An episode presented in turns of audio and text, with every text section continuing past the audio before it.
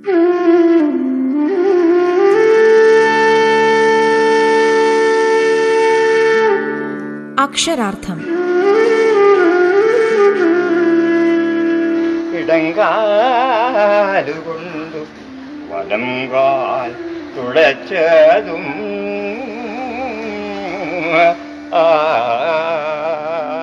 അയ്യപ്പ പണിക്കർ കവിതയുടെ ചാരുരൂപം.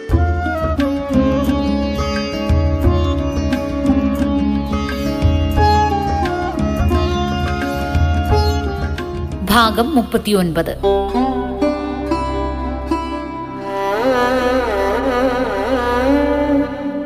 നവീന മലയാള കവികളിൽ ആഖ്യാനത്തിനു താരതമ്യേന കൂടുതൽ പ്രാധാന്യം നൽകുന്ന അയ്യപ്പ പണിക്കർ അത്തരം കവിതകളിലൂടെ ആദിമധ്യാന്തങ്ങളുടെ കഥകൾ പറയാനല്ല പ്രബോധനത്തിനും ജീവിത വ്യാഖ്യാനത്തിനുമാണ് ശ്രമിച്ചുകൊണ്ടിരുന്നത്. കഥയിലെ ഉൾക്കഥ പറയുക എന്നതായിരുന്നു അദ്ദേഹത്തിന്റെ ലക്ഷ്യം. പല കവിതകളിലും ഇതിവൃത്തത്തിന്റെ വികാസ പരിണാമങ്ങൾ കാണാനും കഴിയില്ലായിരുന്നു. ഒരു കഥാഘടനയുടെയോ വർണനയുടെയോ വിവരണത്തിന്റെയോ സ്വഭാവമാണ് ഇങ്ങനെയുള്ള കവിതകളിൽ ദൃശ്യമാകുന്നത്. നേരെമറിച്ച് ഇതിവൃത്തപരമായ ആഖ്യാന കവിതകളിൽ ജീവിത യാഥാർത്ഥ്യത്തിന്റെ പൊള്ളുന്ന മുഖങ്ങൾ കാഴ്ചവെക്കുകയായിരുന്നു അദ്ദേഹം ചെയ്തത്. ഡോക്ടർ സാമുവൽ കാട്ടുകല്ലിൽ പറയുന്നു ഇതിവൃത്തപരമായാലും വിവരണാത്മകമായാലും ഓരോ കവിതയുടെയും ഭാവതലവും രൂപശില്പവും മറ്റുള്ളവയിൽ നിന്നും വേറിട്ട് നിൽക്കുന്നതായി കാണാം. കാൽപ്പനിക കവികളുടെ അതിഭാവകത്വത്തെ നിഷേധിക്കുന്നതിന് കിട്ടുന്ന ഒരവസരവും അദ്ദേഹം പാഴാക്കുന്നുമില്ല. അതോടൊപ്പം തന്നെ നവീനതയുടെ സവിശേഷതകളായ ശ്രദ്ധബിംബങ്ങൾ നവീന പദസൃഷ്ടി ശ്രദ്ധവൃത്തങ്ങൾ ദാർശനിക വ്യഥ കറുത്ത ചിരി പുതിയ രൂപശില്പങ്ങൾ മുതലായവ ഈ കവിതയിലുടനീളം കാണുകയും ചെയ്യാം. ഇവയിലൂടെ സമകാല സമൂഹത്തിലെ തിന്മകളെയും കാപഡ്യങ്ങളെയും പണിക്കർ കണ്ടെത്തുകയും രൂക്ഷമായി പരിഹസിക്കുകയും ചെയ്യുന്നു. സാമാന്യത്തെ വിശേഷത്തിലേക്കും വ്യക്തിയെ സമഷ്ടിയിലേക്ക് നയിക്കുക എന്നതാണ് ഇതിന് അദ്ദേഹം സ്വീകരിച്ചിട്ടുള്ള രചനാതന്ത്രം. അയ്യപ്പ പണിക്കരുടെ ആഖ്യാനപരമായ കവിതകളിലെല്ലാം തന്നെ പുഷ്കലമായ ദർശനവും നർമ്മവും കാണാവുന്നതാണ്. അതിനാൽ അദ്ദേഹത്തിന്റെ വ്യാഖ്യാനപരവും ഹാസ്യാത്മകവുമായ കവിതകളുമായി അവയ്ക്കേറെ സാമ്യവുമുണ്ട്. ഇവയിൽ ആഖ്യാനപരമായ അംശം മുന്നിട്ട് നിൽക്കുന്നുവെന്ന് മാത്രം. പരസ്പരം ബന്ധമില്ലാത്ത വിവിധ ഖണ്ഡങ്ങളെ കൂട്ടിയോജിപ്പിച്ച് രൂപം നൽകിയ ശിഥില ഖണ്ഡകാവ്യങ്ങൾ ഓരോ ശീർഷകത്തിൽ പല ലഘുകാവ്യങ്ങളെ ഉൾക്കൊള്ളിക്കുന്ന ലഘുകാവ്യ പരമ്പര ഗദ്യത്തിലുള്ള കവിത കാർട്ടൂൺ കവിത എന്നിങ്ങനെ താൻ തന്നെ വികസിപ്പിച്ചെടുത്ത പുതിയ രൂപശില്പങ്ങൾ കാവ്യനാടക രൂപങ്ങൾ മുതലായവ ആഖ്യാന കവിതകളുടെ രചനയ്ക്ക് അയ്യപ്പ പണിക്കർ ഉപയോഗപ്പെടുത്തുകയും ചെയ്തിരിക്കുന്നു. നവീന മലയാള കവികൾക്ക് ആഖ്യാന കാവ്യ രചനാരംഗത്ത് ഒരു മാതൃകയും മുന്നോടിയുമായിരുന്നു അയ്യപ്പ പണിക്കർ അരുത് എന്ന കവിതയിലെ കുറച്ചു ഭാഗം കേൾക്കാം.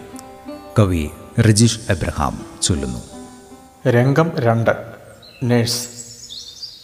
പിന്നെ ഇന്ന് നമുക്ക് ആദ്യമായും അവസാനമായും നമ്മുടെ സ്വന്തം ഭൂമിശാസ്ത്രത്തോടുള്ള അഗൈതവമായ സത്യസന്ധത പുലർത്താം. വാച്ചർ എല്ലാവരുടെയും സത്യസന്ധത ഞാൻ പുലർത്തുകയാണെങ്കിൽ മറ്റുള്ളവർ എന്തു ചെയ്യും? ബ്രാക്കറ്റ്. പിന്നെ എനിക്ക് എന്തോ തരും? ബ്രാക്കറ്റ് പൂർണം. ഡാക്ടർ രോഗാണുക്കൾ തീർന്നു പോവുകയാണെങ്കിൽ രോഗികളിൽ മരുന്ന് കുത്തിവെക്കാൻ സർക്കാരിന്റെ പ്രത്യേക ഉത്തരവ് കിട്ടിയേ പറ്റൂ. മെറ്റീരിയ മെഡിക്കായിൽ പറയുന്നത് ഞാനൊന്ന് ഉദ്ധരിച്ചു കൊള്ളട്ടെ. ബ്രാക്കറ്റ്. ഞാൻ വേറെ എന്തു ചെയ്യും? ബ്രാക്കറ്റ് പൂർണം. മന്ത്രി. എന്നെ ചികിത്സിക്കാൻ വിസമ്മതിച്ച സൈക്കാട്രിസ്റ്റിന് അയാളുടെ സ്വദേശത്തേക്ക് സ്ഥലമാറ്റം കൊടുക്ക്. ഇരുപത്തിയാറ് മണിക്കൂറിനകം. ബ്രാക്കറ്റ്. അവന്റെ നാടൊന്ന് നന്നായിക്കൊള്ളട്ടെ. ബ്രാക്കറ്റ് പൂർണം. നേഴ്സ്. ആശുപത്രി ജീവനക്കാർ ഒന്നടങ്കം ഇന്ന് പത്ത് മണി മുതൽ പതിനൊന്ന് മണി വരെ എത്രയും കൃത്യനിഷ്ഠതയോടെ ജോലി ചെയ്യുകയും കഴിയുമെങ്കിൽ സ്വന്തം നാമമുദ്ര ധരിക്കുകയും എന്നാൽ രോഗികൾ അതിൽ പരാതിപ്പെടാൻ പാടില്ലാത്തതുമാകുന്നു. ബ്രാക്കറ്റ്. എന്റെ കർത്താവേ അല്ല ഭർത്താവേ ഒന്ന് സൂക്ഷിച്ചിരുന്നോണേ. ബ്രാക്കറ്റ് പൂർണം. വാച്ചർ. ഭർത്താവ് സൂക്ഷിച്ചിരുന്നാൽ ഭാര്യ എങ്ങനെ കഴിയുമെന്ന് കൂടെ മുൻകൂർ പറഞ്ഞേരേ. ഡാക്ടർ. കാശു ചെലവാക്കി തന്നെയാണ് പഠിച്ചത്. സ്കോളർഷിപ്പും മണ്ണാങ്കട്ടയും ഒന്നും കൊണ്ടല്ല. അതുകൊണ്ട് എന്റെ അടുക്കൽ ചുമ്മാ കയ്യും കെട്ടി വന്നേക്കരുത്. ചുണയുണ്ടെങ്കിൽ എന്റെ പ്രിസ്ക്രിപ്ഷൻ ഒന്ന് വായിക്കാമോ എന്ന് നോക്ക്. സാധ്യമല്ല. ബ്രാക്കറ്റ് എനിക്ക് പോലും ബ്രാക്കറ്റ് പൂർണം. മന്ത്രി അടുത്ത ഒരു നൂറ് കൊല്ലം കൊണ്ട് നമ്മുടെ പ്രശ്നങ്ങളെല്ലാം പരിഹരിക്കാൻ സാധിക്കുമെന്ന ശുഭാപ്തി വിശ്വാസക്കാരനാണ്. നൈരാശ്യവാദിയല്ല ഞാൻ. അത് ഞാൻ ഉറപ്പ് തന്നുകൊള്ളുന്നു. ബ്രാക്കറ്റ്. മന്ത്രി പിയെ കൈയടിക്കുന്നു. ബ്രാക്കറ്റ് പൂർണം. അടുത്ത പത്തു പതിനഞ്ച് കൊല്ലം അഥവാ ഞാൻ മന്ത്രിപദം ഒഴിയുന്നതുവരെ ബ്രാക്കറ്റ്. ഒഴിയുമോ മൂപ്പിന്നേ? ബ്രാക്കറ്റ് പൂർണം. ഉള്ളതായിട്ടുള്ളതായിട്ടുള്ള സ്ഥലമാറ്റം എല്ലാം തന്നെ ഉത്തരവായി കഴിഞ്ഞു. പദ്ധതി ഒന്നും ഇവിടെ ലാപ്സാകുകയില്ല. പിന്നെ പിന്നെയല്ലേ പ്രോലാപ്സ് വിവരണാത്മകതയ്ക്കേറെ പ്രാധാന്യവും മുൻതൂക്കവും കൊടുത്തുകൊണ്ട് എഴുതിയിരിക്കുന്ന ശ്രദ്ധേയമായ ഒരു രചനയാണ് അയ്യപ്പ പണിക്കരുടെ ആന്ധ്രഗ്രീഷ്മം എന്ന കവിത. ഇതിലെ വിവരണങ്ങൾ കവിയുടെ ചിന്തകളുടെ വാഹനമായി തീരുന്നു. മഴയ്ക്ക് വേണ്ടിയുള്ള ഒരു നീണ്ട കാത്തിരിപ്പാണ് ഇതിലെ പ്രതിപാദ്യം. അത് സഫലമാകുന്നില്ല എന്നു തന്നെയല്ല സഫലമാകുമെന്ന നേർത്ത സൂചന പോലും ലഭിക്കുന്നുമില്ല. അത്യുൽക്കടമായ വേനലിൽ ഒരുകുമ്പോഴും ജീവിതരതി പൂർണമായും കെട്ടടങ്ങുന്നുമില്ല. ഇടയ്ക്കിടയ്ക്ക് അത് തലനീട്ടി വരുന്നു. അസാമ്യമായ ഈ ജീവിതരതിയുടെ ഈ ഒരു പൂരണം ജീവിതത്തെ സംബന്ധിച്ച് ദുരന്തബോധത്തിന്റെ പശ്ചാത്തലത്തിൽ ആവിഷ്കൃതമാകുന്നു എന്നതാണ് ഈ കവിതയുടെ മുഖ്യമായ സവിശേഷത എന്ന് കാണാനാകും. പ്രശസ്ത സാഹിത്യ നിരൂപകനായ ഡോക്ടർ സാമുവൽ കാട്ടുകലിൽ പറയുന്നു കഥാംശം വളരെ കുറവാണെങ്കിലും ആവിഷ്കാര രീതി കൊണ്ട് ആഖ്യാനാത്മകമെന്ന് വിശേഷിപ്പിക്കാവുന്ന ഒരു കവിതയാണ് അന്ധ്രഗ്രീഷ്മം ഹൈദരാബാദിൽ വെച്ച് ഒരു ഭാഷാശാസ്ത്ര കോഴ്സിൽ പങ്കെടുത്ത കവിയുടെ ഒരു അനുഭവമാണ് ഇതിലെ പ്രധാന പ്രതിപാദ്യ വിഷയം. ആദ്യമത്യാന്ത സംഘടിതമായ ഒരു കഥയല്ല മറിച്ച് സങ്കീർണമായ ഒരു മനോഭാവമാണ് ഇതിൽ ആവിഷ്കൃതമാകുന്നത്. നവീനതയുടെ സവിശേഷതയായ നിരാശ കലർന്ന മടുപ്പ് അടിസ്ഥാന സ്വഭാവമുള്ള ഈ കവിതയിൽ ആത്മനിഷ്ഠമായ ആഖ്യാന കലയിലൂടെ അത് അനുഭവേദ്യമാക്കുവാനാണ് അയ്യപ്പ പണിക്കർ ശ്രമിച്ചിരിക്കുന്നത്. വിനാശത്തിന്റെ ഒരു ഭാരതീയ ബിംബമാണല്ലോ ഗ്രീഷ്മം. അതിലൂടെ കാത്തിരിപ്പിന്റെ മടുപ്പ് അദ്ദേഹം അവതരിപ്പിക്കുകയും ചെയ്തിരിക്കുന്നു. ഉച്ചവിയിൽ കഴിഞ്ഞു. സന്ധ്യയുടെ കതിരുകളും അസ്തമിച്ചു. ഉഗ്രവിവശതയുടെ കവി നിദ്രയിൽ മുഴുകുമ്പോൾ രാത്രി ഒരു തുർക്കിത്തട്ടവുമിട്ടുകൊണ്ട് ഒരു കാമനിയെ പോലെ അടുത്തെത്തുന്നു എങ്കിലും തെറ്റിക്കൊമ്പിൽ പൊടിച്ചു പുതുഹർഷം എന്റെ മോഹവും മുഖത്തങ്ങനെ കുരുത്തല്ലോ. വലിച്ചാൽ നീളും നാട പോലല്ലോ കാലം നമുക്കിണക്കാം പലവിധം പഴതായിത്തീരും വരെ. ഒടുവിലൊരു നാളിൽ നാം അറിയുമീ നാട ജഡമായി നിഷ്പന്ദമായി കിടക്കും നിലം പറ്റി. ചിലങ്കയണിയുന്ന കാലുകൾ ഓരോന്നായി ചലനം കൊള്ളുകെ പേർഷ്യൻ ദോഹകൾ ഉതിരുന്നു. തബലയടിച്ചതൻ കരളോ മനോഹരമീ തടവും വിരൽത്തുമ്പിൽ തമ്പുരുവല്ലേ ഞാനും. പാലാണ് പൊഴിയുന്നതധരങ്ങളിൽ അല്ല തേനെന്നു ചിലർ രണ്ടും കാവ്യമായത്രേ തോന്നി.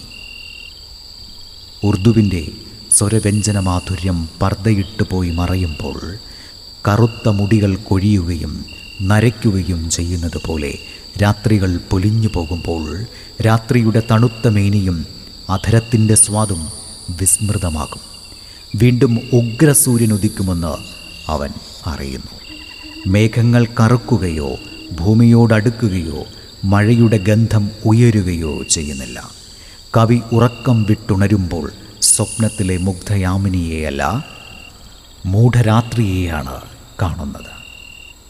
തുടർന്ന് സമകാലികമായിരിക്കുന്ന ജീവിതത്തിന്റെ ജീർണമുഖങ്ങൾ അയാൾ കാണുകയും ചെയ്യുന്നു. കേവലമഴുക്കുപോൽ യമുനാ തീരത്തിങ്കൽ കേളിയാടുന്ന രാധാമാധവ മിഥുനങ്ങൾ ഇവിടെ ശകുന്തള പിച്ച തേടുന്നതൊരു മുറത്തിൽ ഭരതനെ കാഴ്ചവെച്ചുകൊണ്ടല്ലോ. തുടയും ചൊറിഞ്ഞീറൻ കണ്ണുകൾ വട്ടം ചുറ്റി നഗരലക്ഷ്മി വാതിൽ പതുക്കെ തുറക്കുന്നു. എന്നിങ്ങനെ ഇവിടെ എത്തുമ്പോഴേക്കും കവിയുടെ ചിന്ത ആന്ധ്രയ്ക്കും അപ്പുറത്തേക്ക് കടക്കുകയാണ്. സമകാലീന ഭാരതത്തിലെ ദുരന്തങ്ങളോർത്ത് കവി മനസ്സ് വേദനിക്കുകയും ആ ആത്മവേദനയോടെ ഉള്ളിൽ ചിരിക്കുകയും ചെയ്യുന്നു. പഴയ യമുനയും ശകുന്തളയും ഒക്കെ പോയി മറഞ്ഞിരിക്കുന്നു. ആ സ്ഥാനത്ത് അഴുക്കുചാലിന്റെ തീരത്ത് വേശ്യകളുടെ വിളയാട്ടമാണ് ഇന്ന് കാണുന്നത്. അക്ഷരാർത്ഥം ഇടവേളയ്ക്ക് ശേഷം തുടരും. റേഡിയോ കേരളയിൽ നിങ്ങൾ കേട്ടുകൊണ്ടിരിക്കുന്നത് അക്ഷരാർത്ഥം.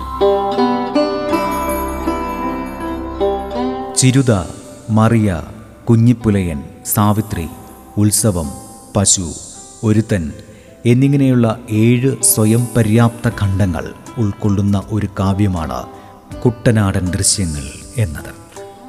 ഇവ സ്വയം പര്യാപ്തമാണെങ്കിലും കവിയുടെ സവിശേഷമായ സമീപനം കൊണ്ട് ഒരുതരം അഖണ്ഡത അവയ്ക്ക് അവകാശപ്പെടാനും കഴിയുന്നുണ്ട്.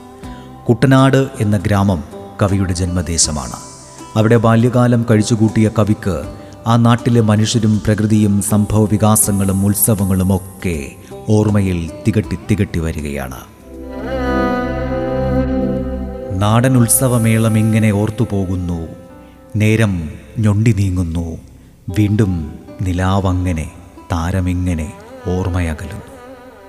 എന്നിങ്ങനെ കവി ഇക്കാര്യം അനുസ്മരിക്കുന്നുമുണ്ട്. കുട്ടനാടൻ ദൃശ്യങ്ങളിൽ ഏറ്റവും ശ്രദ്ധേയമായിട്ടുള്ളത് അവിടുത്തെ ജീവസുറ്റ കഥാപാത്രങ്ങളാണ്. ചിരുത മറിയം കുഞ്ഞിപ്പുലയൻ സാവിത്രി തുടങ്ങിയ പേരുകളിലാണ് കാവ്യഖണ്ഡങ്ങൾ അറിയപ്പെടുന്നത്. ഇതിലൂടെ ഒരു ഗ്രാമീണ ജീവിതത്തിന്റെ സജീവമായ ചിത്രങ്ങളാണ് കോറിയിടുന്നത്. ഇവയിൽ പലതും തന്നെ കവി ബാല്യകാലത്ത് നേരിട്ട് കണ്ടു മനസ്സിലാക്കിയതോ മുത്തശ്ശിക്കഥകളിലൂടെ കേട്ട് രസിച്ചതോ ഒക്കെയാണ്. ഒരു നാടൻ കഥയുടെ കെട്ടും മട്ടും ഈണവുമൊക്കെ ഈ കവിതകളിൽ നമുക്ക് കണ്ടെത്താനുമാകും. വീട്ടിൽ ഒരുത്തനെന്നൊരു നായകനുണ്ടായി. നിന്നെ കൊണ്ടവൾ കൊടുംപേരടാ ചെറുപ്പത്തിൽ നിന്നെപ്പോൽ അഞ്ചെട്ടാളെ കൊണ്ടവളല്ലേ പെണ്ണ്? കരളേ നീ എന്നെ കൂടെ കണക്കിൽ ഉൾക്കൊള്ളിച്ചോണേ. ഒരിക്കലിവയെ നുള്ളിക്കളയാൻ കുരുന്നു കയ്യുകൾ എത്തുകയില്ലേ? ആനകളുണ്ടേ നാലഞ്ചാനകളുണ്ടേ അലങ്കാരമോടികളുണ്ടേ കാണാൻ ആളുകളുണ്ടേ വേദം മൊഴിയുമ്പോൾ മെയ്യനങ്ങാ തേവരുമുണ്ടേ. തങ്ങളിൽ മുഷിഞ്ഞെന്നോ തലക്കടിച്ചിട്ടെന്നോ തല്ലുവാനോങ്ങും നേരം തന്തയ്ക്കു പറഞ്ഞെന്നോ.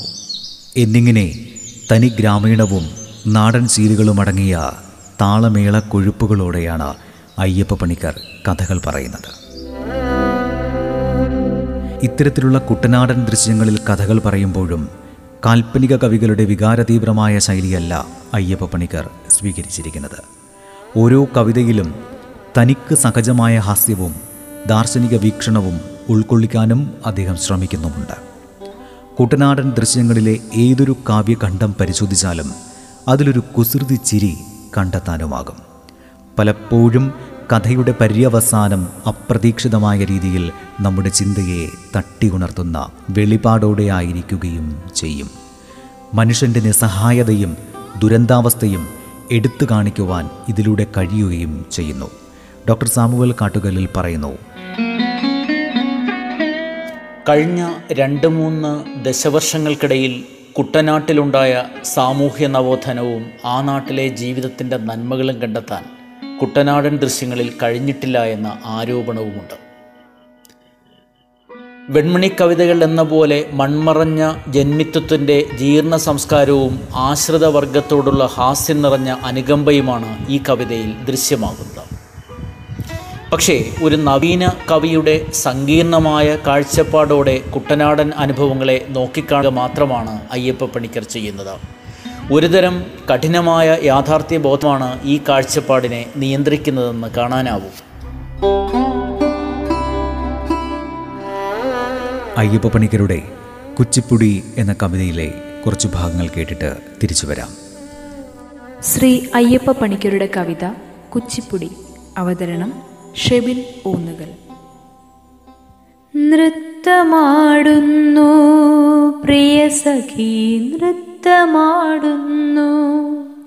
ശ്രുതിലയ താളമോടെ പ്രിയ സഖി നൃത്തമാടുന്നു. ദ്രുതതര ചടുല താളമോടെ പ്രിയ സഖി നൃത്തമാടുന്നു. മധുമയ മധുര മാതകമായി പ്രിയ സഖീ നൃത്തമാടുന്നു.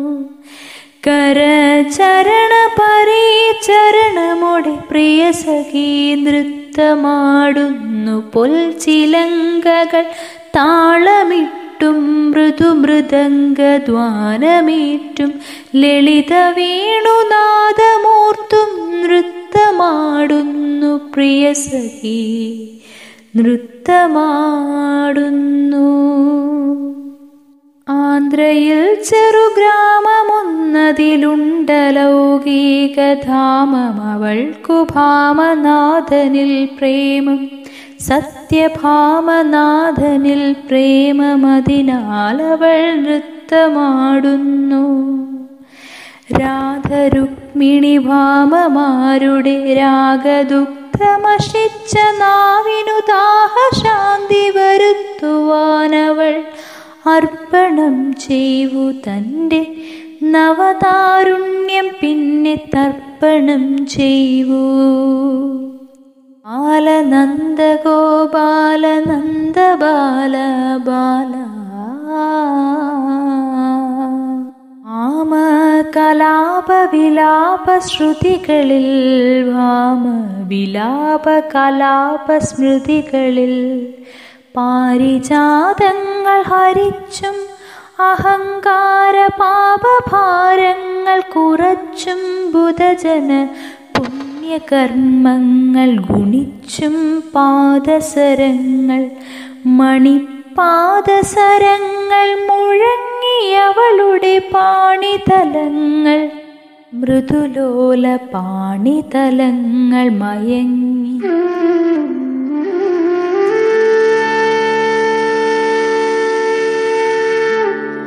അക്ഷരാർത്ഥം.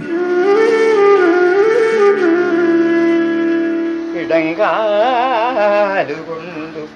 വലം കാൽ തുളച്ചതും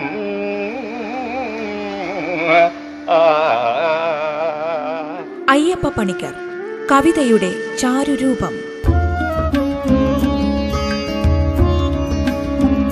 രചന പി എൽ വിജയകുമാർ. ശബ്ദ സാന്നിധ്യം ഹിഷാം അബ്ദുൽ സലാം. ഗായത്രി ശബ്ദമിശ്രണം ഡേവിസ് ആന്റണി. അവതരണം ആഖ്യാനം ഉണ്ണി പ്രശാന്ത്.